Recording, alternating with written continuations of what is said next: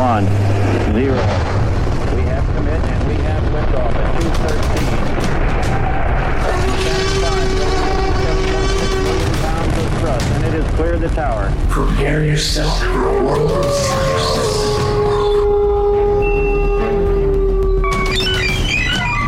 This is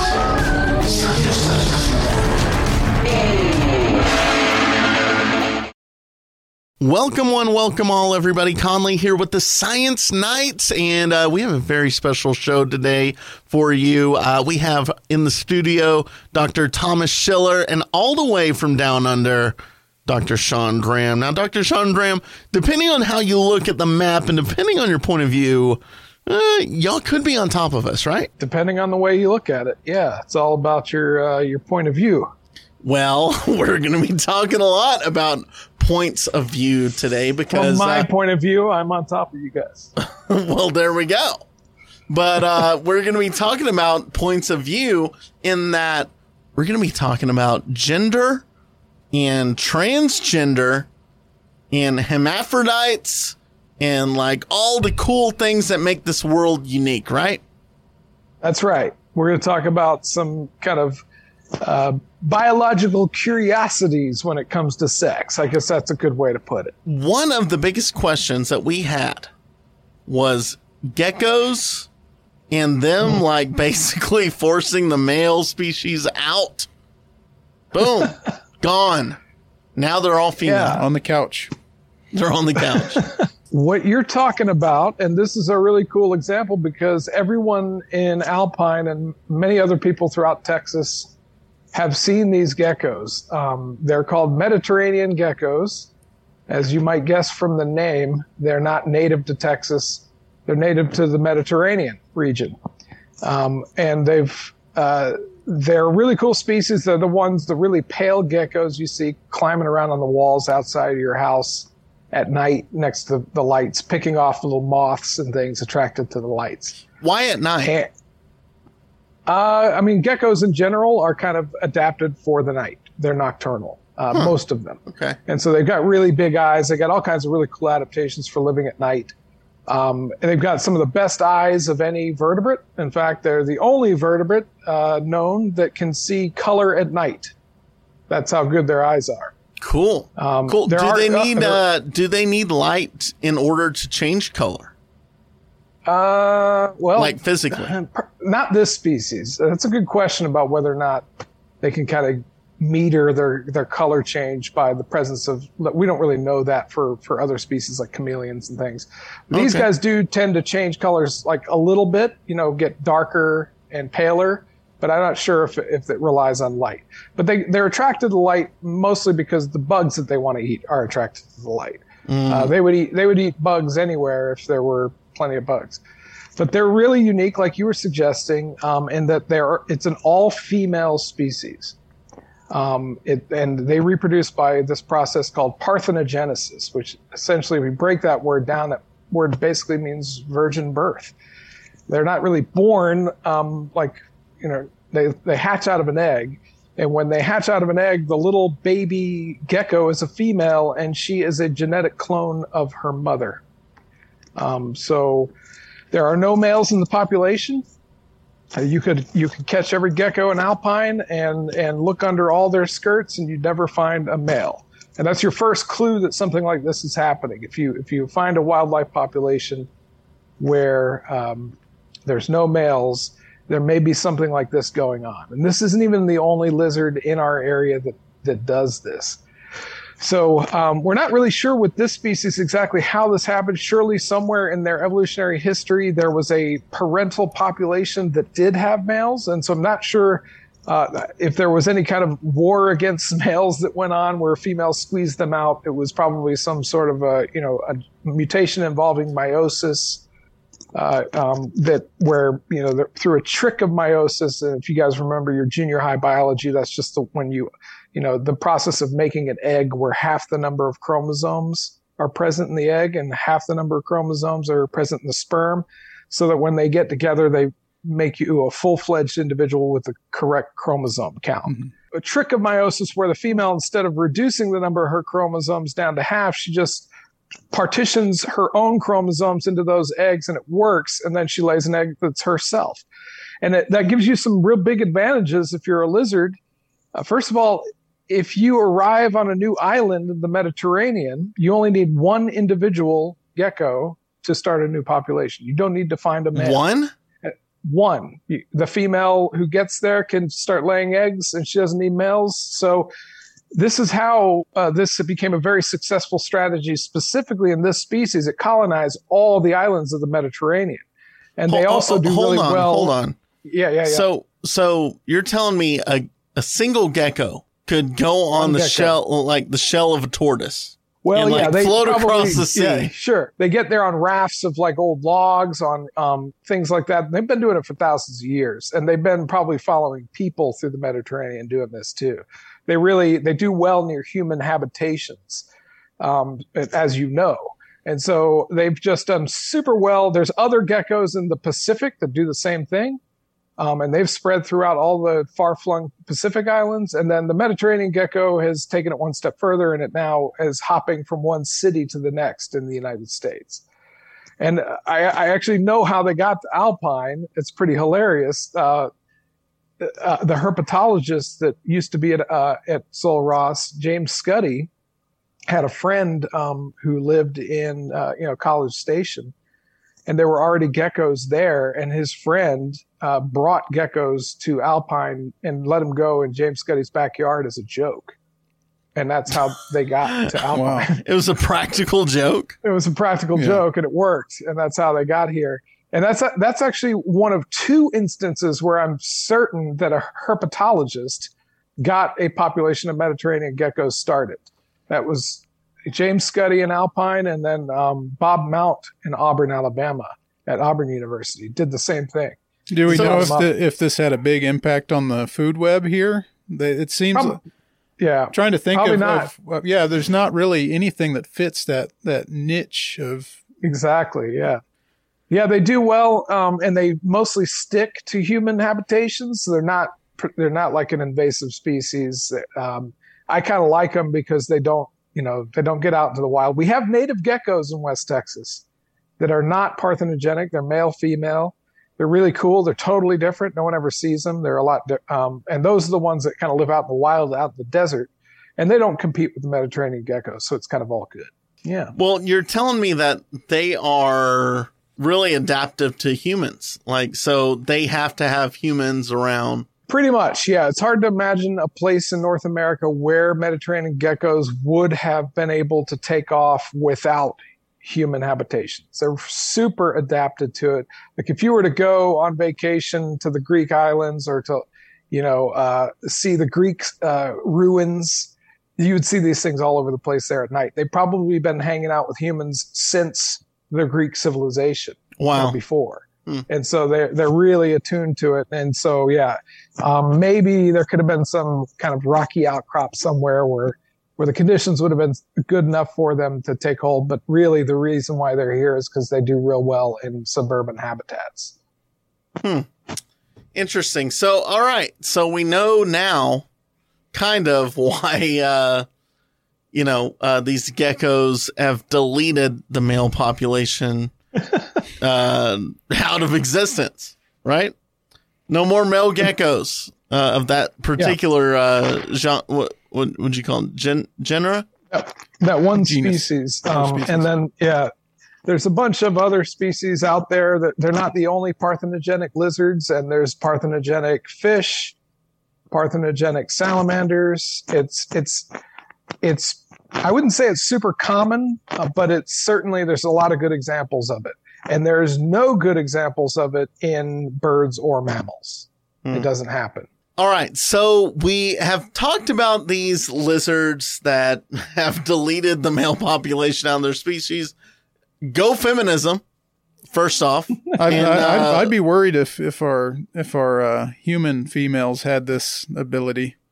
I think there have been They could. several occasions where my wife might have used that. deleted you out of existence. You're deleted. You're deleted. Well, here's the thing though. How does uh, other species kind of mutate in their own ways? Because we're talking about transgender, hermaphrodite type. Uh, this is real science. It is, yeah. And this, you know, we could easily get in trouble here, um, depending on who is listening. Um, I've I've talked about this in my classes, and it gets when you talk about transgender and it gets into politics, and you quickly start getting in trouble, and you can get in trouble from both sides of the political spectrum talking about this. oh, sure. And and we probably will. We probably will, especially because we're we're not supposed to be talking about this because we're not transgender. Um, so the only people who have anything to say about this, you know, some people would say, are people who are transgender, and I disagree with that. But we're going to get in trouble. We might as well. But we're going to delve into it, and there is science to it, and um, we'll tr- we'll try to talk about. But we can we can all agree, everybody, regardless of who you are, what your creed is, what your gender is, we can all agree that science does exist, right? science does exist. That's debatable, All right. Conley. oh God. Okay. All right. That's your opinion. well, that's what That's science is, I opinion. That's your guess. opinion. Right? No, That's this is all science what we're is. talking about is all scientifically based. I mean, you, it's biology, right? Yeah. You, you can observe Yeah. these differences and these changes and document them. It's Yeah. not like we're making something up or or forming an opinion on anything. We're we're not talking I'll about give you I'll give you an example of how quickly this can go sideways. It's like so, you know, there's sex chromosomes. That's that's how uh, sex is determined in mammals and humans. XXXY, you're Before 50, birth? 50 chance. It's it's at you know basically at conception. When when, when Oh. the two sex chromosomes meet from one from mom, one from dad. If you if your dad gave you the X or the oh, the X, and your mom gave you her X because she's only got two X's, that's their only possibility. You're a female. And if dad gives you his Y and mom gives you her X, you're XY, you're male. And then so people, some people will jump all over that, and with complete scientific, you know, confirmability, they'll say, "See, there you go. There's only two sexes." So all these transgender, intersex people, they're all lying, right? And that's not quite the truth. So the XY chromosome sets up a cascade of events Hmm. Which will lead to the differentiation of a fully phenotypic male. And a bunch Pheno- of things. phenotypic. Oh, phenotypic, sorry. Like the male form. The male Oh, okay. form. Right? Like uh, So the- the bone genotype- marrow structure, everything, everything. Everything. Okay. And the, the genotype is just which chromosomes you have. And then the ultimately, though, the form that comes from those genes on the chromosomes, uh, it, there's a huge number of steps involved, and it, and it's not really complete until you've reached puberty.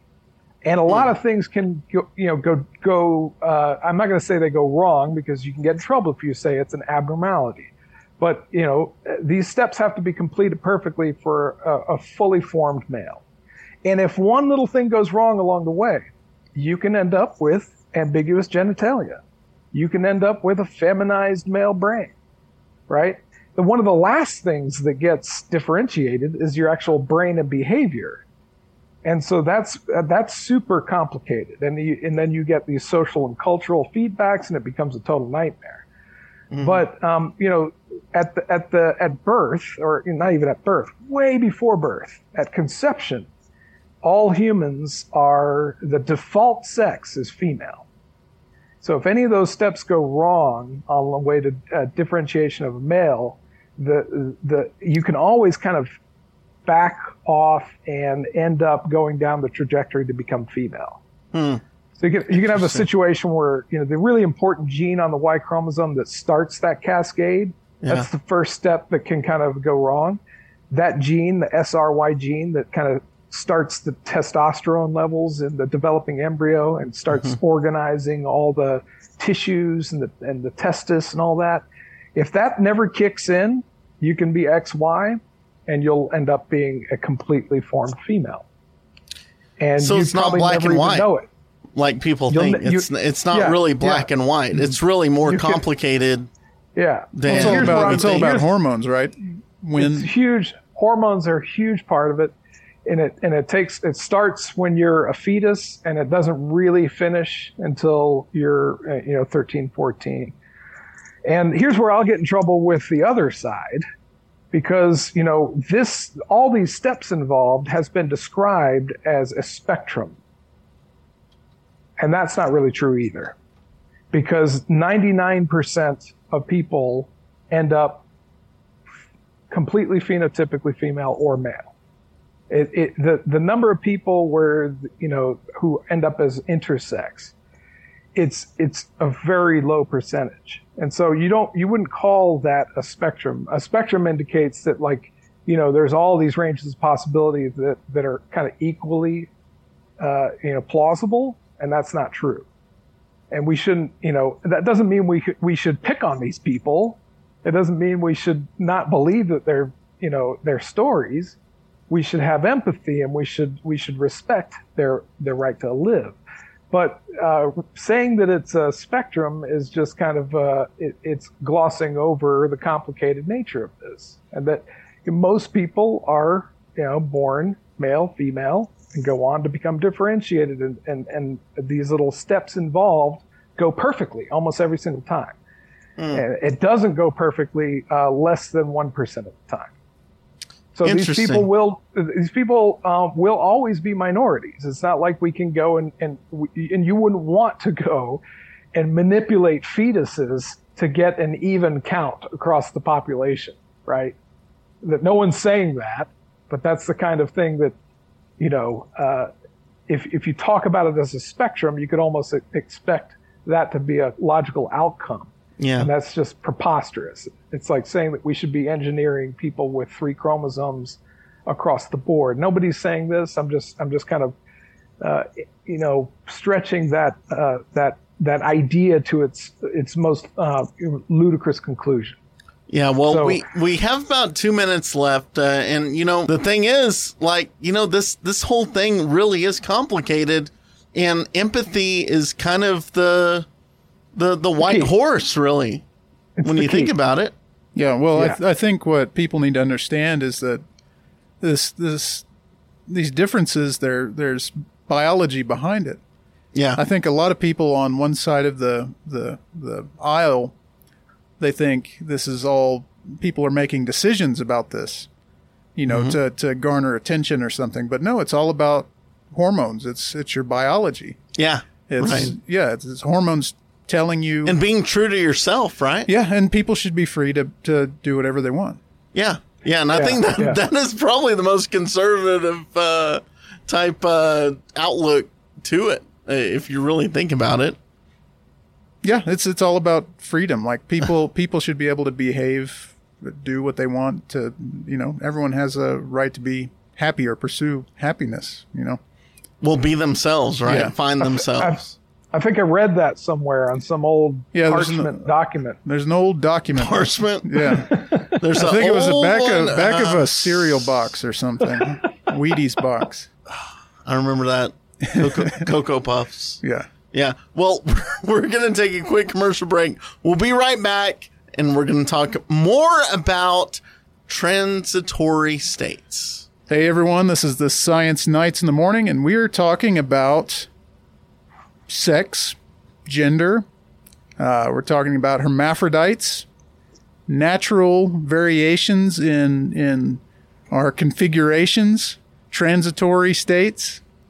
So what, what do we what do we what do we got now, Sean? What are we talking about next? Yeah, you, I think you you said a cool word that I think a lot of people get confused about: hermaphrodites, um, and that's a good one because you know there's lots of folklore and urban legends about human hermaphrodites. You know, everybody's probably heard that uh, Jamie Lee Curtis is a hermaphrodite. Hermaphrodites, and, the uh, goddess. the goddess, and that's not true. Um, there's what? there's no there's no such thing as a human hermaphrodite. Let me let me explain and you, then you'll probably understand why this has never happened. Uh, a hermaphrodite is a plant or animal that simultaneously or um, it can ex- it can express or cr- uh, produce gametes of both sexes, so sperm and egg, right? Um, and so, in order to be a hermaphrodite, you need testis and ovaries. Um, and there's never been a human being born with both functionally that function perfectly. Um, you can have ambiguous genitalia, you can have all kinds of things, um, you know, but n- no human being has ever had functional gonads of both sexes. Now, in plants, it's almost the rule. Like almost all plants are hermaphrodites. Uh, like if you look at a flower, you're looking at some strange goings on. You're seeing those stamens with the pollen. That's the male part. You're seeing a pistil. You're seeing the female parts, and it's all on one flower. Um, so a lot of plants are hermaphrodites, true hermaphrodites, and actually a lot of animals are too. Uh, What? But mostly, mostly Animals? invertebrates. Yeah. So things like corals, sponges, a lot of them are actually simultaneous hermaphrodites. They can produce sperm and egg um, at the same time. That doesn't necessarily mean they fertilize themselves, although they uh, some can. so sponges are a good example. You know, they'll produce sperm and egg, and they'll broadcast the sperm out to the water column and fertilize some distant sponge. Meanwhile, some distant sponge is spraying its sperm out to the water, and if that sponge receives it, it can it, its eggs will be fertilized.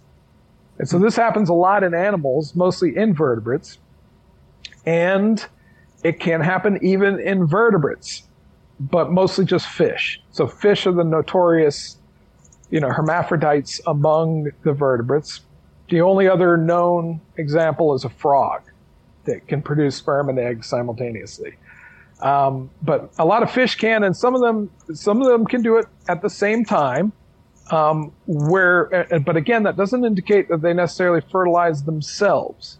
They just kind of take turns. One will, you know, fertilize the egg of another, and then the other one will turn right around and fertilize the egg of, of, of the one that just mated with it the other way.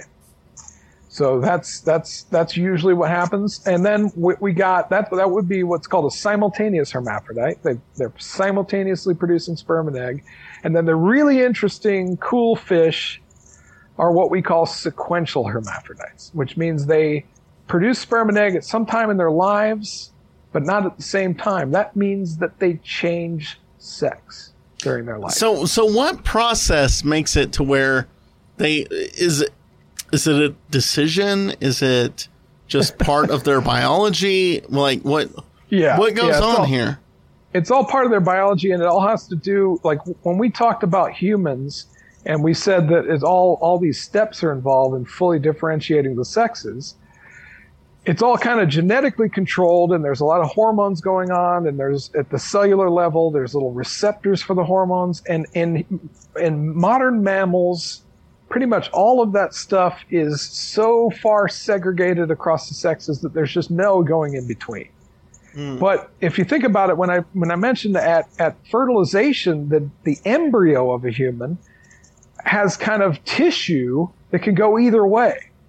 So if you if you were to give hormone treatment to to a girl, um, she would actually develop male typical gonads, right? And you could do the same thing. You Right. could reverse the sex of, a, It would take an years embryonic though, male. right? Yeah, it, it would. You would have to keep it up, and it would be totally unethical. But you could do that. Now, in a sponge, you know that that flexibility just is there genetically, Mhm. and and they're they are never committed to either sex, so they can they can be They're, both. they're just soaking it all up, huh? So yeah, So a, a really great movie scene is coming to mind. Sean, you might know what I'm leading at here. Um, Jurassic Park.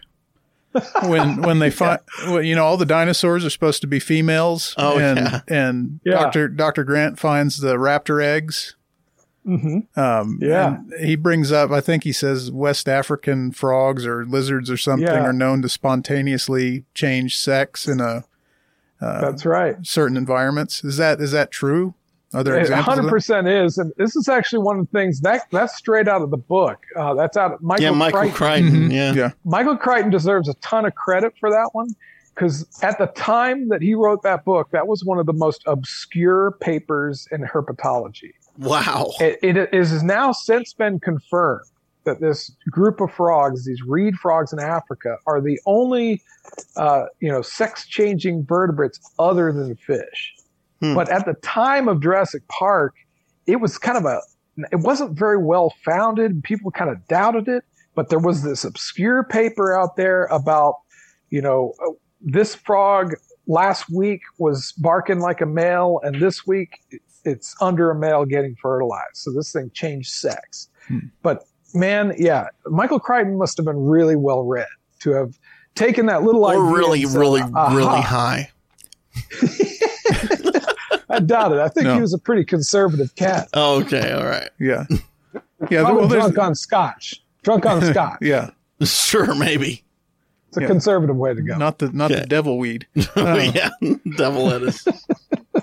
Yeah, it's it. Well, if you read that book, there's a lot of a lot of scientific basis to some of the stuff. There's a lot of stuff that's total totally wacky, but you, you kind of have to sprinkle that in there to make it interesting. But- Yeah, exactly. Crichton was a master of that, of like taking just, he would bury you with stuff that sounded plausible and then sneak in these little just preposterous things. And like, if you don't, if you don't know exactly what's going on, you can easily, uh, you know, be fooled by You it. can easily turn the page and read the next Yeah, one. Yeah. Like every single page, you have to read it. There's no like I, I've never not read a Michael Crichton book in one in more than one setting. It's always been one Yeah. setting. I, I can't not turn to the next page. So uh, that brings us into turning the page to uh, dinosaurs. Yeah, we don't we don't know much about that when it comes to dinosaurs. You know, we can it's it's tricky in a lot of cases to distinguish male from female dinosaurs. We you know, all we have is their skeletal material in most cases, so um looking at things like like behavior and their genetics is nearly impossible. So, Do you believe that dinosaurs can love? no. No. No. Come on, There's no way. they can love. no. There, There's I, a- wa- there's I an out- watched uh, a documentary called uh, Land Before Time. Yeah. I mean, that's There's an outside chance, outside chance. Um, if you define love as monogamy, there's an outside chance that we're, there were monogamous dinosaurs. Yeah. But they weren't like bringing each other flowers. Well, I most mean- most of the time they were around, there were no flowers. Let, so- Like lettuce or, or Yeah. whatever they Yeah, like yeah. pulled off. Uh, Nuptial big old gift. chunk would they bring? big would old, they do that? the big old chunk of a hadrosaur. No, I'm I'm sure they did. You know, there's when we look at, at the behavior of, of birds and crocodilians, their closest relatives, uh, we we do see that sort of behavior. So Is there a dinosaur. Valentine's Day? sure, yeah, we have cave paintings. Uh, you know, the cavemen. Yeah. painting uh, depictions of of mommy T Rex getting chocolates from daddy T Rex. It's all it's all hard science. It gets really technical though, so that's not really the place. Okay. Well, well, good. All right. Let's get back to our subject here. Uh, Sean. Yeah. Let me talk about sex changing fish. You guys want to hear about that? Yeah, yeah. Yeah. let me please, please. So God. yeah, there's a, a bunch of different uh, fish that can do it. Uh, it's a small proportion of the total number of fish species, but you know, uh, maybe 25, 30 different species, mostly reef fish. The most famous one is uh, the clownfish. So Finding Nemo. Nemo uh, famously, I forget. Do you guys remember this movie? What's the plot? Is it his mom or his dad gets snatched for the pet trade in that movie? Uh, Nemo think it's his basically mom, like right? runs from a shark, and um, there's Dory, which is the clownfish. Dory is the clownfish. No, Nemo's a Nemo, clownfish. Nemo's a clownfish. Nemo's a Yeah, I don't know what. I don't know what Dory is. What's Dory? I don't I think she's that's a I don't know. Is a blue Is she a flounder? blue Molly or something?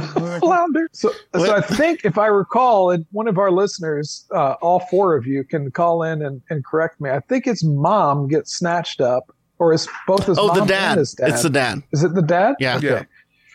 Well, so I think in in that situation, had that really happened, I think if his mom had gotten snatched up, his dad would have changed sex into his mom. And then Nemo would have probably have become a dominant male and then mated with his own dad. So That's I think that's fine. Finding That's Nemo. Finding Nemo too. I think. Yeah, so that like- species, the, cl- the clownfish, does that. Their, their their reproductive, their kind of mating strategy is that a big dominant female will hang out in one of those sea anemones, and um, there'll be a, a, small little kind of cadre of small males hanging out with her, and the most dominant of those small males will be mating with her. If she gets eaten or you know, dies, the largest of those males will turn into a female and become and fill that role as the dominant female. And the same thing can happen the other way in other species, where it's a dominant male with a bunch of small uh, individuals, and if you take that dominant male out of that, uh, you know, little territory, one of the small subordinate females will start attacking all of her neighboring females uh, until she and the hormones that kind of result from that aggressive behavior start changing her. And within a week, she becomes a dominant male, takes on the colors of the dominant male, um, and starts mating as a male with functional testes within a week. Are they? Will will it- she adapt to switchblade? She doesn't. They she doesn't need a switchblade, but she starts bruising the other females that are Really? in that harem. Yeah, she. But but she hell out literally becomes a male. literally and and before this all happened she was fully female like she had ovaries she was mating she was laying eggs and there's no male tissue present there's there's tissue there that can become male tissue but it's not a testis and then within a week she, and they, they're little bitty yellow fish at that point when they're females within a week she becomes this big blue-headed thing that's got um, functional testis and the ovarian tissue has regressed and is going away. What triggers this? In most of these fish, it's the social, uh, the social environment that kicks off that chain of events. So So we can really cool relate that to Exactly. today, right? Exactly. Exactly. It's one of the main reasons why people study this. In you know, people are like, why why would you study such a weird, bizarre curiosity in biology? It's like, well, hormones and behavior happen to work in very interesting ways within a social context in another species you're familiar with, that being yours, the humans. Mm-hmm. So it's really interesting to see this kind of thing where social feedback can initiate these cascades of events and really influence what's going on in these fish. And it's a really, spe- I, you know, when I was a master's student, my major professor worked on sex changing fish, so I got to learn all about it. Um, work on these small species that he was involved with. It was really cool stuff. I bet you there have been a lot of a lot of uh, whoopsies. People buying clownfish and throwing them in a in a aquarium, thinking they're both male or something. Yeah. Come back in a week and got a dozen little clownfishes. Yeah, it, it would be hard, especially in that spe- in, in some of these other species. There's big time color changes that occur, so it's a lot easier to study. In the clownfish, they're you know all, the sexes are pretty similar, so you, you kind of have to go by size. And a- in a lot of these, you know, they're using destructive sampling. If you're if you're wondering how the hell they even do these kind of experiments back home, you know, you have to go in there and dissect these guys in order to see that the tissue has changed. And, and they do all kinds of really high tech kind of genetic studies on exactly how the tissue changes under hormone treatment and really cool stuff like that. It's, it's really involved, but a lot of it does involve like, you know, humane sacrifice of the animals in order to figure all this stuff out. Well, I mean, it helps us figure out more about how we work, right? Our own clock Sure. Yes, it's really cool. Cool. And yeah, it, it I think it gives people a big a, a different kind of perspective because again, there's this tendency for some people to say, well, biology says it's just X, Y, X, X. It's not complicated. So what's all this about? Right, the black and white approach, as many right. people And it's say. like, well, now if you read your endocrinology textbook, you'll find it's a, a wee bit more complicated. As is a lot of things. And uh, you know what? Hey, we are going to be uh, back after the break, and we're going to wrap this whole thing up. We're going to figure it out. We're going to make it black and white. We are. I think we need to ta- we need to tackle the issue of sports. Let's do it. Hey everybody, Sean Graham here. We're the Science Knights in the morning, and we're talking about all kinds of interesting biological sex characteristics and things like sex changing fish, uh, hermaphrodites that can fertilize themselves and those that can't. Really interesting. And, you know, again, where this becomes controversial is anytime, you know, we've been pretty safe on this show so far. We've been talking mostly about animal examples, and you can get away with that. You start talking about humans, and it can it can become quickly political, and you can get yourself in trouble with both sides of the political spectrum. And that's why we're going to go just wade right into this because we're going to talk about sports. And I'm here to tell you, I can tell you right now, one of the most unfair sports problems that we have. And it's all about, it's not what you think. It's softball, people. Softball. You know what I'm talking about? Who plays softball? Uh, women and Women. and your and like your your Yeah. office uh, intramural Your office- team. Your office pool, yeah. So I think uh, softball is the most sexist, condescending, patronizing sport of all time, and it needs to be outlawed. If if softball was outlawed and women grew up playing baseball, I have no doubt that there would be a female Major League Baseball pitcher by now. No doubt. So that's that. I'm getting off my soapbox now. You guys can, you can talk about. Is it the way they pitch, like the the way Yeah, the, the taught- they're arm taught- moves? The- uh, everything, the mechanics of it. It's all because it's like supposed to be safer, and it's it, they grow up playing it because it's it's for girls, and and it's it, we should get rid of it. If they're playing baseball, because they absolutely can play baseball, and they don't need to have a softball so they don't get hurt. If they grew up throwing overhand, have you seen some of these pitchers and they're throwing underhand? They're It's crushing insane. it. Yeah, oh yeah, they're really sure. good. I played little league with a couple of couple of girls. One Yeah, of them one of them beat be beat up my coach's son in the dugout. I got beat up by a girl once. It's awesome. I'll never I- forget. hey, it. You know, they're they're way ahead of us. until- Yeah, they are. we hit They really are. Yeah. So that's my. I'm I'm not going to talk about anything else involving sports. Well, what about bone marrow? Is like bone marrow thing is like, you know, uh, when Tell tell me what you mean. Well, I, I'm talking about okay. If, if someone were to transition and wanted to Mm-hmm. weightlift, as an example, okay, Are you talking about like bone density, testosterone, muscle testosterone, uh, all of that. Yeah, it's all it's all totally different, and that's why you know. That's why it's here's a- controversial right now. Yeah, You think? it's getting controversial, and you know you can be canceled for for even talking about the science of it. But I'll say this: if you really want to encourage and and and uh, allow everybody to play sports, one way to do it is to integrate it across the board, Yeah. and, and nobody's talking about that. Well, but do you think there's a that- reason for that, Don't you think that there's a physical uh, balance? What do you mean?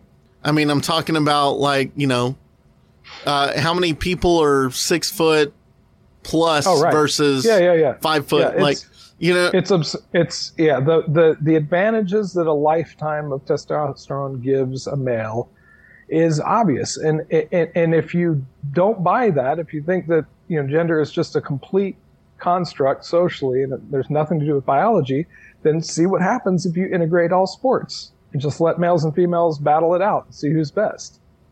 It, there would be some yeah, but best women is be the. able I mean that that's the problem is best. Like because you know I don't honestly I don't care who wins at baseball or football. Like I care about who brings about science and who betters this world as like uh, you know, and a lot of that is women. And and, and Hey, a lot of that, it's that. not I- like based yeah. on a physical difference.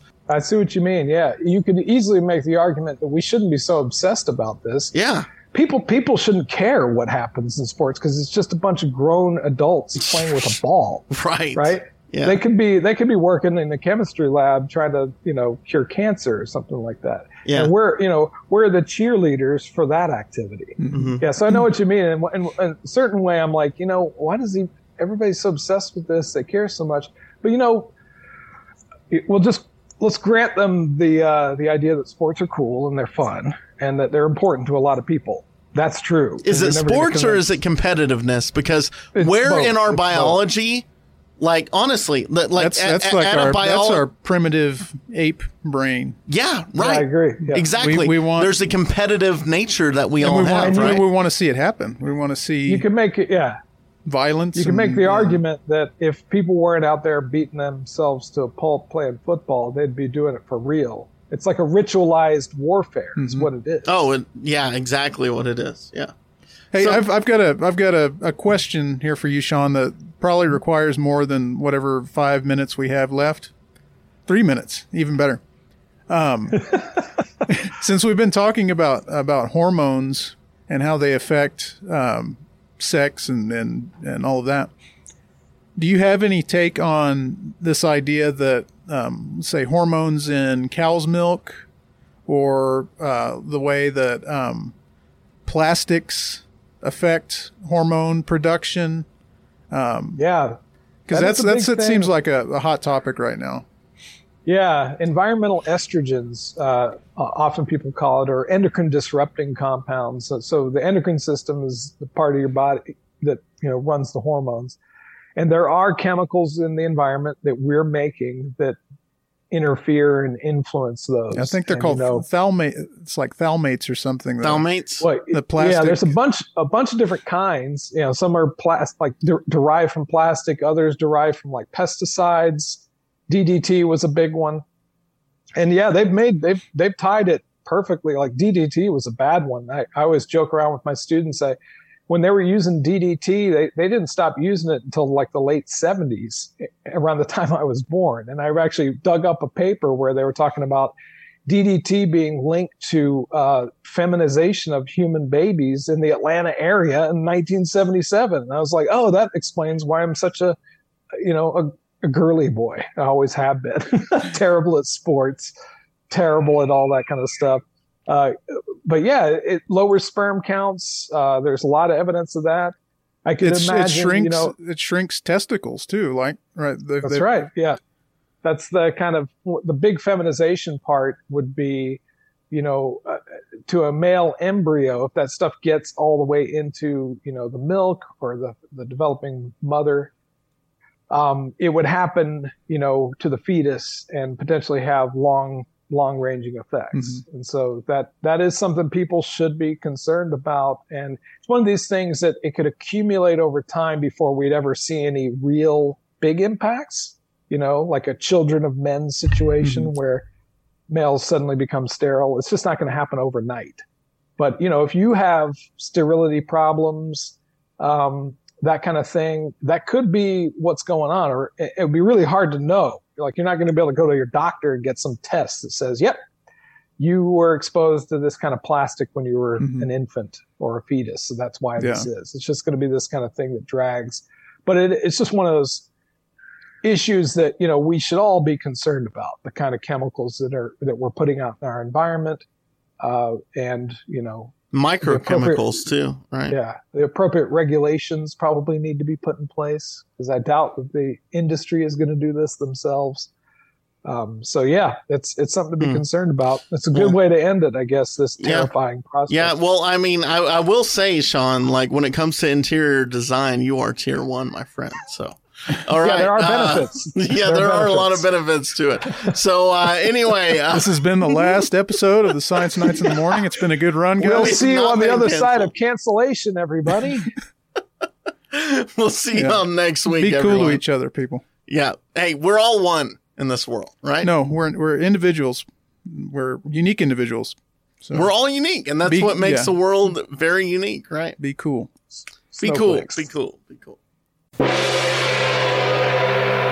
Thanks for listening to this episode of Science Knights in the Morning. Be sure and follow us on Patreon for exclusive gear and uncut episodes. Check out the latest science articles on our Facebook page and subscribe to us on YouTube and your favorite podcast listening app. You can also listen every Saturday at 10 a.m. Central Standard Time at BigBendRadio.com. And if you got a question, we'll join the discussion. Hit the hotline at 432-217-1983 and record your message. We couldn't do this without you, and thank you so much for listening each and every week. That's Science Knights in the Morning with a K, and we'll see you next time.